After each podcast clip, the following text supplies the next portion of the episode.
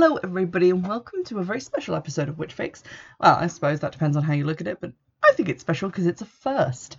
Uh, today I will be reviewing a book that I didn't actually choose for myself. This is the book that came in the Fairy Loot box for September 2019. Um, I'm recording this at the end of October, so technically I did make good progress on this, but I don't know when this is going to go up, so it, it could be 2020 by now, in which case, Happy New Year. Uh, but this book came with the Fairy Loot box, which I bought because it was the Witches Be Crazy theme, and the book was about witches. Um, so I decided to get it and then review the book for you guys. So if you want to see the unboxing uh, of that box and all the stuff that came with it, I will try and remember to put that as a link in the description below, but you can always find it on the YouTube channel. Uh, there is a playlist which is just Witch Fix videos, and you can find all the videos on that playlist, unsurprisingly. So the book in question is Serpent and Dove by Shelby Mahurin. Hope I'm saying that right don't know. Uh, and apparently it's her debut novel, which is very exciting. Uh, it's always nice to read something fresh and new from an author that you've never read anything from before because this is their first book. And I also feel like I'm getting in on the ground floor. There aren't other books that I have to like go back and read to, to kind of watch her evolution. Does anyone else do that? I kind of like reading everything that an author has written just to like see where they're coming from, where they're going. It's all very exciting. The edition I got with the Fairy Loot box was very, very pretty, but I'm not going to be talking about how it looks because this is a review of the book and what is in it and how it reads. So I read this book in three days uh, because I wanted to get through it and not have to take it away with me because hardbacks are difficult to travel with, yo. But that doesn't mean to say I wasn't enjoying it. I think after about the sort of quarter way into it mark. I was really into it, wanted to keep reading it, constantly wanted to pick it up and get back to what was happening in the plot. The first quarter was where most of my gripes were and made the book a little bit hard to get into. But if you take anything from this review, it is that if you get this book, if you like the sound of the plot that I'm about to describe to you in a hopefully spoiler free way, then get the book and don't give up after the first like couple of chapters because it is kind of hard going to get into but once you are in you are in my friend you will be excited by the plot this is also a more fantasy novel than I usually look at because it contains like fantasy witchcraft and stuff. So that's pretty exciting. Um, it wasn't like high fantasy, for which I was incredibly grateful because I find like people call it like high fantasy, um, like the kind of Tolkien stuff, and it's all like lords of the blah blah blah blah blah blah, and there's all this like legends and stuff, and I find that incredibly taxing, so I was quite happy that that wasn't in this book. So the blurb of it is quite short. It says, well, the back of the book says, A witch and a witch hunter bound in holy matrimony. There was only one way such a story could end a stake and a match. And then inside the cover, it says, Two years ago, Louise Leblanc fled her own coven and took shelter in the city of Cesarine, forsaking all magic and living off whatever she could steal. There witches like Lou are hunted, they are feared, and they are burned. Sworn to the church as a chasseur, Reid Diggory has lived his life by one principle Thou shalt not suffer a witch to live. His path was never meant to cross with Lou's, but a wicked stunt forces them into an impossible union holy matrimony. The war between witches and the church is an ancient one, and Lou's most dangerous enemies bring a fate worse than fire. Unable to ignore her growing feelings, yet powerless to change who she is, a choice must be made and this is published under the Harper Teen imprint. So it is like a teen book for young adults, although I think, to be honest, young adult books are something that anyone can enjoy. Now, you will have heard from me reading that blurb that there are a number of French words uh, and French phrases sprinkled throughout the book, uh, quite heavily in the first couple of chapters, and to be honestly, quite heavily through the rest of the book.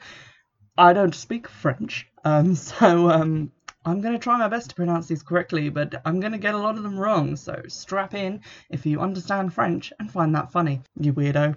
Now, the book seems to take place in a place that is not France, um, because Cesarine is not a place that actually exists. It's obviously like a fantasy world, but a lot of the stuff in it is French, which was quite confusing to me because you've got all these people speaking French and saying French things and eating croissants and being generally very fucking French and yet it's in this fantasy world and it's it kind of confused me a little bit because I was like okay so it's like a fantasy world but it's also France and I'm confused and at the beginning of the story when obviously you're introducing a lot of these new concepts because there's a lot of world building that needs to happen this is a world that's not incredibly similar to other fantasy worlds which is good but obviously you need to build a lot of that in bring the reader in and kind of explain it to them having all that french stuff in there makes it extra confusing especially for someone like me who has a passing familiarity with some French words. Thank you, GCSE French.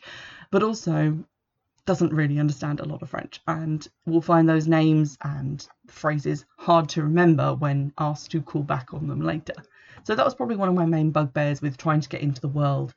A lot of the the names of things were hard to remember and kind of confusing to get to grips with. It would have been the same if it was like a high fantasy novel where people just make up words by smacking letters on a keyboard and then putting like Lord in front of it. But um, yeah, that was a little bit confusing. The story is told in sort of alternating chapters, although at some points in the book you do get like four chapters in a row of one character's perspective and then one chapter which is quite short of another character's perspective. And it alternates between Lou and between Reid, the um, chasseur, or witch hunter, as I am now going to call him because I don't like saying chasseur. Um, so basically, at various points in the novel, it can be quite Lou heavy, and at other points in the novel, she disappears pretty much entirely from the narrative, uh, especially towards the end. Uh, she's unconscious for quite a lot of the time uh, during all the dramatic stuff happening, and we get kind of stuck with Reid as our main like protagonist towards the end and he hasn't really been developed as much as Lou throughout the novel which felt a little bit disappointing because I kind of got her character and where she was coming from but his character seemed a little bit underdeveloped and a little bit more one-dimensional than hers um, which was just my personal feeling. You might feel differently. But all in all, I didn't really relish uh, him as being like the main protagonist towards the end of the book. So, the plot. Now, obviously, the blurb tells you a little bit about Lou's backstory. That isn't really revealed very early on in the novel. In fact, if you hadn't actually read that little bit inside the slipcover, you wouldn't really know a lot of her backstory until like halfway through the book, which is all fine and dandy. Unfortunately, the holy matrimony element within the blurb that doesn't come into play until like later on in the book, like a third of the way in. Uh, which is kind of one of my pet peeves. If something's going to happen in the plot, it better happen pretty soon if it was mentioned on the back of the book. I didn't mind as much with this one because obviously there was that world building, that setup that needed to happen. Um, if it had been taking place in obviously our world where we already know all about it, I would have been pretty pissed that it took that long to get going.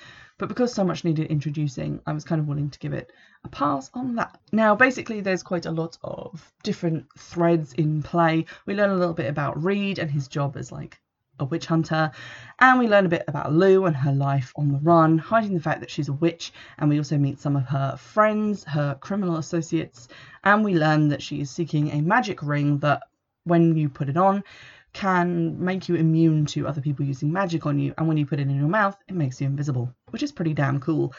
And in her quest to find that ring and to possess it to help her stay away from something mysterious in her past that is hunting her down, she crosses paths with the law and ends up in a sort of compromising situation in front of a large number of townspeople with the chasseur, which is misread by a lot of them, causes a big scandal. And the archbishop, who's kind of the main antagonist on the side of the witch hunters, being the guy who's telling them to burn all the witches, essentially forces Reid to marry Lou in order to make it okay again, to kind of shift some of the scandal away, because then he wasn't attacking a defenseless woman, he was disciplining his wife, which is completely allowed.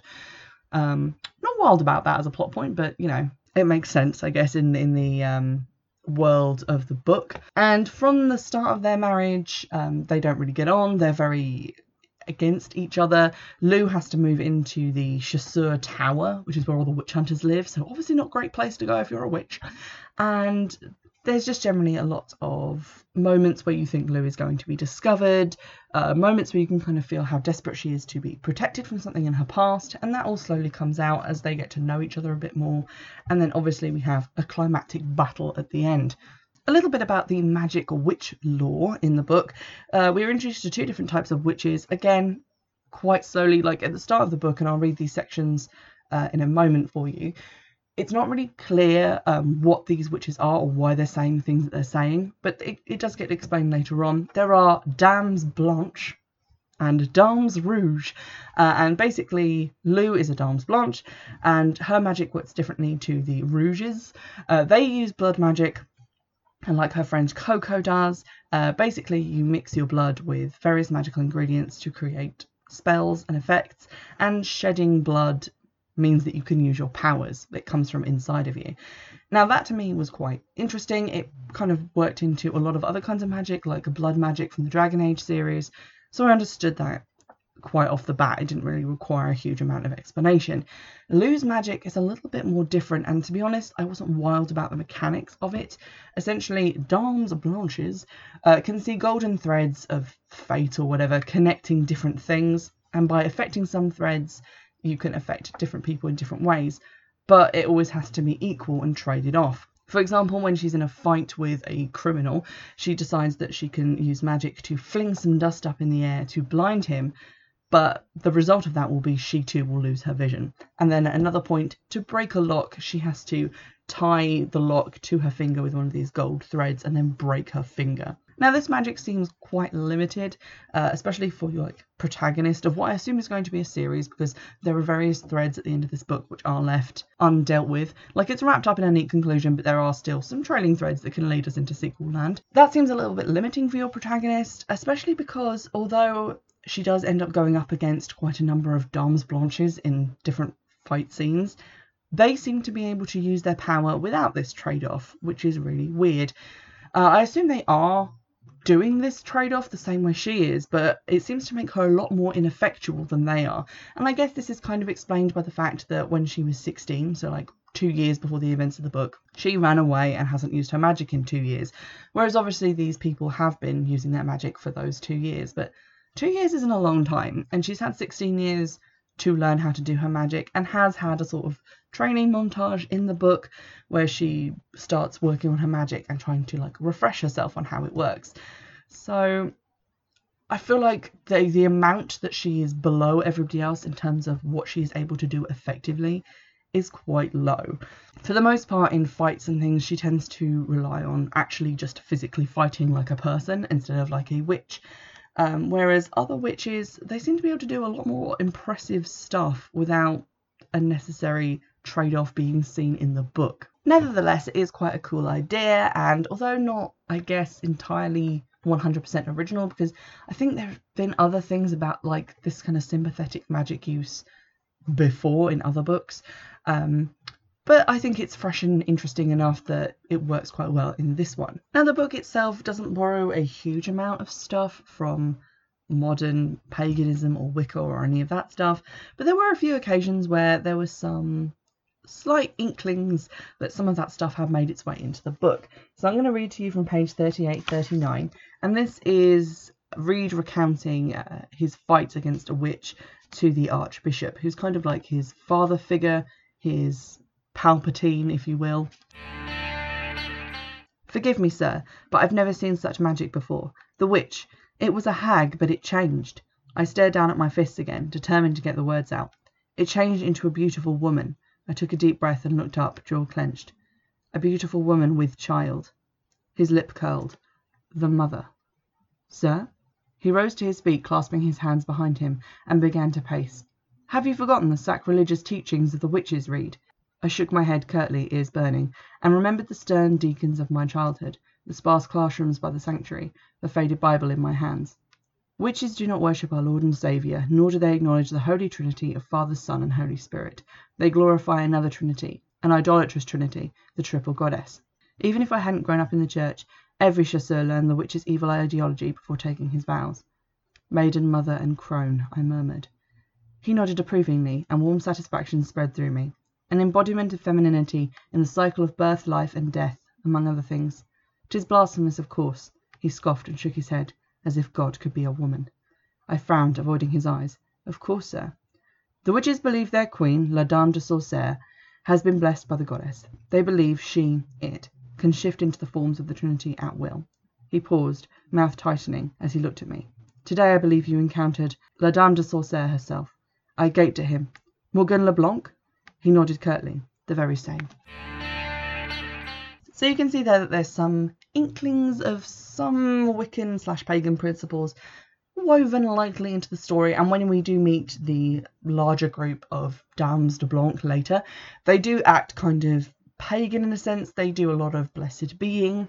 There's a lot of flower crowns, feasting, festivals, that kind of thing. But aside from that, the world is pretty much wholly created in a, in a different way, separate to what I would think of as like real life witches. The idea of this Dame de Sorcière, like the queen of the white witches, I guess, um, is integral to the book. And you may have noticed that her last name is very much Lou's last name, so obviously that comes into play. Uh, that's quite early on in the book, like page 38, so I feel like that's not a spoiler, um, and you do find out a little bit more about that as the book goes on. The central plot uh, elements and like Lou's secret and all that stuff works in does concern the royal family of the region, but they are quite noticeably absent from the book. Um, they're not encountered a huge amount. I think only in one scene uh, throughout the book until the end, uh, they go to this party that's being thrown in Reid's honour, and obviously Lou has to go because she's his wife, and she meets a prince of the royal family. And uh, I think later on um, they do sort of see the king or encounter him briefly. But then in like the last sort of quarter of the book, that prince does become one of our like ragtag group of freedom fighters, if you will. Um, if you imagine like the group in Harry Potter, so you've got Ron, Harry, and Hermione, but then you've also got, you know, Neville and Luna. And this guy definitely feels kind of like a Luna, a character who's been introduced and then becomes sort of integral to the action as the book goes on. But I feel like we didn't really get to know him that much before that happened, um, or what his motivations were, or even how he felt about witches, because he was quite blase about the use of magic and having sex with witches. But when he heard that his father might have lain with one and indeed had children with one, he he thought that that was quite sickening. So it would have been quite interesting to get to know his character a little bit more, and I do hope he will be included in further books down the line just because he represents an interesting kind of midpoint between just the witches and the witch hunters. The story itself does take quite a number of twists and turns. Most of them are quite predictable. Um, I'm not saying like that's a bad thing, I'm just saying that if you notice the certain facts that are being dropped throughout the book, it is quite easy to work out a number of possibilities, one of which will be correct. For example, at one point we're told that because obviously all the witches are women, they are in fact capable of having sons, but their sons have no magic and are therefore just abandoned or adopted or just given away. They're not kept as part of the coven. So from that point on, you know that someone or more than one person in the book is either going to have fathered a child with a witch or is going to be the child of a witch. Um, and then there's only a few options in terms of characters as to who the mother and child could actually be, or who the father could actually be. So it is kind of easy to work some of those things out before they are revealed in the plot, and most of those reveals are treated as if they are like a dramatic thing happening in the plot. So if you've already kind of gotten there by yourself, it is a little bit of a damp squib. But that's not to say it doesn't feel very satisfying to be proved correct, and there are a number of smaller surprises that I didn't see coming, so there's definitely still a reason to read the book. I definitely wanted to find out what happened at the end, and then what happened at the end was kind of not entirely satisfying to me, but definitely satisfying enough that I rated the book highly and felt like in reaching the end I had reached a satisfying conclusion. I'm trying not to give away any spoilers, so I won't discuss the actual ending and various things that occur in the plot at that point. Now, I want to read you a little bit from the beginning of the book, around page six. Um, this is when Coco and Lou um, have gone to a brothel and they're going there to spy on a lady who is trying to purchase the magic ring that Lou wants from a nobleman who trades in magic artifacts on the black market. Um, and they're discussing random things with the madam of the brothel called Babette and kind of dropping hints about the magical world we're in, although these hints don't really make a lot of sense. And I ended up reading one paragraph in particular over and over again because I was trying to work out what the hell it meant. So I will read to you from page six. Good morning, Babette. Chuckling, I popped a foot on the table and leaned back on my chair's hind legs. You know, it's uncanny the way you always appear within seconds of our money. Can you smell it? I turned to Coco, whose lips twitched in an effort not to grin. It's like she can smell it. Bonjour, Louise. Babette kissed my cheek before leaning towards Coco and lowering her voice. Cosette, you look ravishing as usual. Coco rolled her eyes. You're late. My apologies. Babette inclined her head with a saccharine smile. But I did not recognize you. I will never understand why such beautiful women insist on masquerading as men. Unaccompanied women attract too much attention. You know that. I drummed my fingers against the tabletop with practiced ease, forcing a grin. Any one of us could be a witch. Bah! She winked conspiratorially. Only a fool would mistake two as charming as you for such wretched, violent creatures. Of course, I nodded, tugging my hat even lower. While Coco's and Babette's scars revealed their true natures, Dame Blanche could move through society virtually undetected. The russet skinned woman on top of Tremblay could be one, or the honey haired courtesan who just disappeared up the stairs. But the flames come first with the church, questions second. It's a dangerous time to be female. So the, the idea that their scars mark them out as being different and being witches is something that caused me to stumble a little bit. Also, the fact that they've just kind of tossed in Dame Blanche as a thing without really explaining what that means. So I knew enough French to be like, okay, so that means like white lady or white woman, which kind of made me feel like Babette and Cosette were maybe black. I don't know why. It just kind of stuck in my head. Also, I guess because Coco is the name of like quite a lot of African American drag queens. So that kind of stuck in my head a little bit, which was weird. And because it's not explained until much later on, I just read that paragraph over and over again and then went back a couple of pages like, am I meant to know what this means? Or is it going to be explained later? And my mind kind of got stuck on it and stopped me from enjoying that whole like first chapter because I was trying to cling on to the names of all the different people being introduced because you've got Coco and Lou who are kind of main characters, but you've also got Babette, you've got Tremblay, who is um, the guy who is trading in the ring. You've got the lady who wants to buy the ring. You're introduced to two other crooks that they know. Uh, and there's just a lot of people in that scene. Uh, so I'm trying to grab onto all these names and all these terms they're using and all these ideas.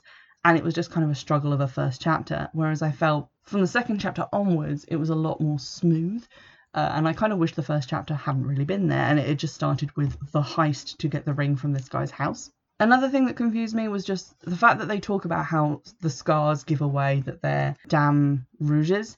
Um, because obviously they have to cut themselves quite a lot to use their blood in magic, so obviously they are covered in scars. Um, but also Lou is described as having a big scar on her neck, and I was confused as to how that was different from them having a multitude of scars until it was explained later that she only has that one scar for a specific reason, whereas they have more scars. And then later on in the book, like towards the end, uh, so it's really only occurring to me now, even Reid, who's like captain of the chasseurs or witch hunters or whatever, he doesn't seem to know what a Dame Rouge is or how they are different from Dame Blanches. So it doesn't really seem to me like they would notice that you were a witch because you were covered in scars. So that confused me. Just a number of like confusing little niggly things like that.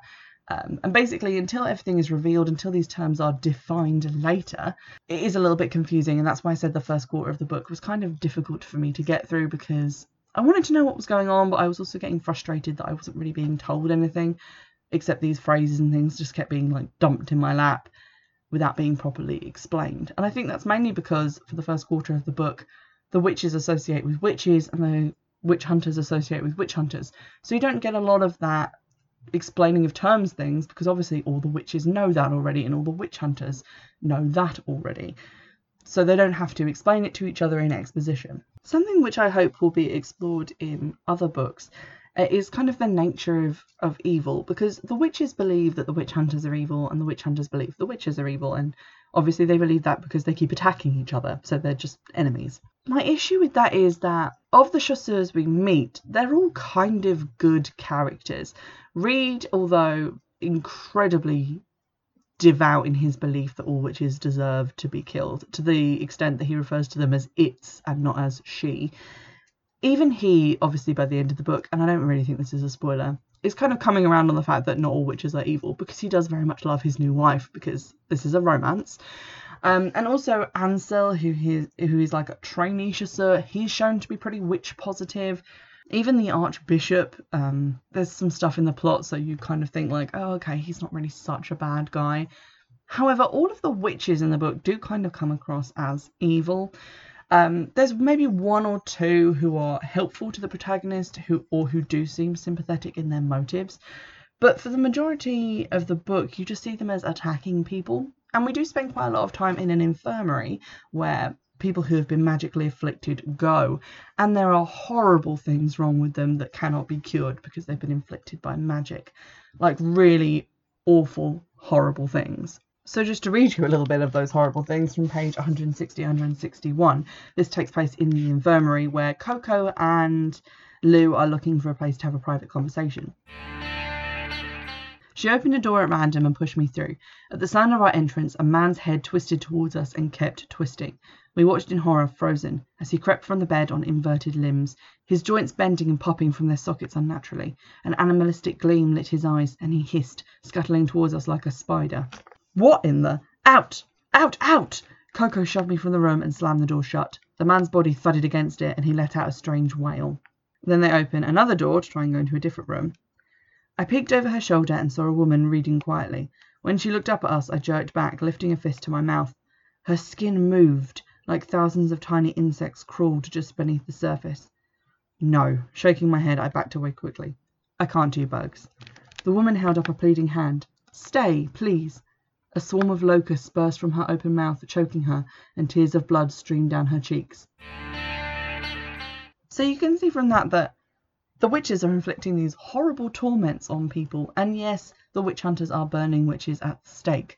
But it's not exactly the same, because the witches are inflicting these on innocent people outside the conflict, whereas witch hunters are burning witches who they managed to find. So they already kind of know that maybe the witches are up to something evil just because of what the witches have been doing to normal people. So I don't feel like it's displayed quite evenly. And although Lou is seen as like a good character and the protagonist, she does do a lot of things to protect herself, uh, which I can understand because it's in self defense. But she doesn't obviously curse anyone or anything like that. So it'd be nice to see, just in general, what witches are like when they're not either trying to destroy the witch hunters uh, as part of like a grand evil plan or just renouncing their witchcraft altogether to try and be normal and good. In terms of stuff to like about the book that isn't just the main plot, I did like how there's a lot of humour in it, uh, particularly from Lou. She's quite a sass mouth, uh, and her interactions with Reid can be quite funny and snarky and sarcastic, which I really liked. I also like Coco as a character. She was probably uh, my favourite side character, just because she brought this kind of sense of power and authority to any situation that she was in because obviously she is a woman in full control of her magical gifts, which is quite nice because other than that we only have Lou who's a little bit rusty. Now, aside from that humour and interactions, there's also the romance going on between Lou and Reid, and I have to say, I didn't find it particularly convincing. I didn't feel like there was a huge amount of chemistry there.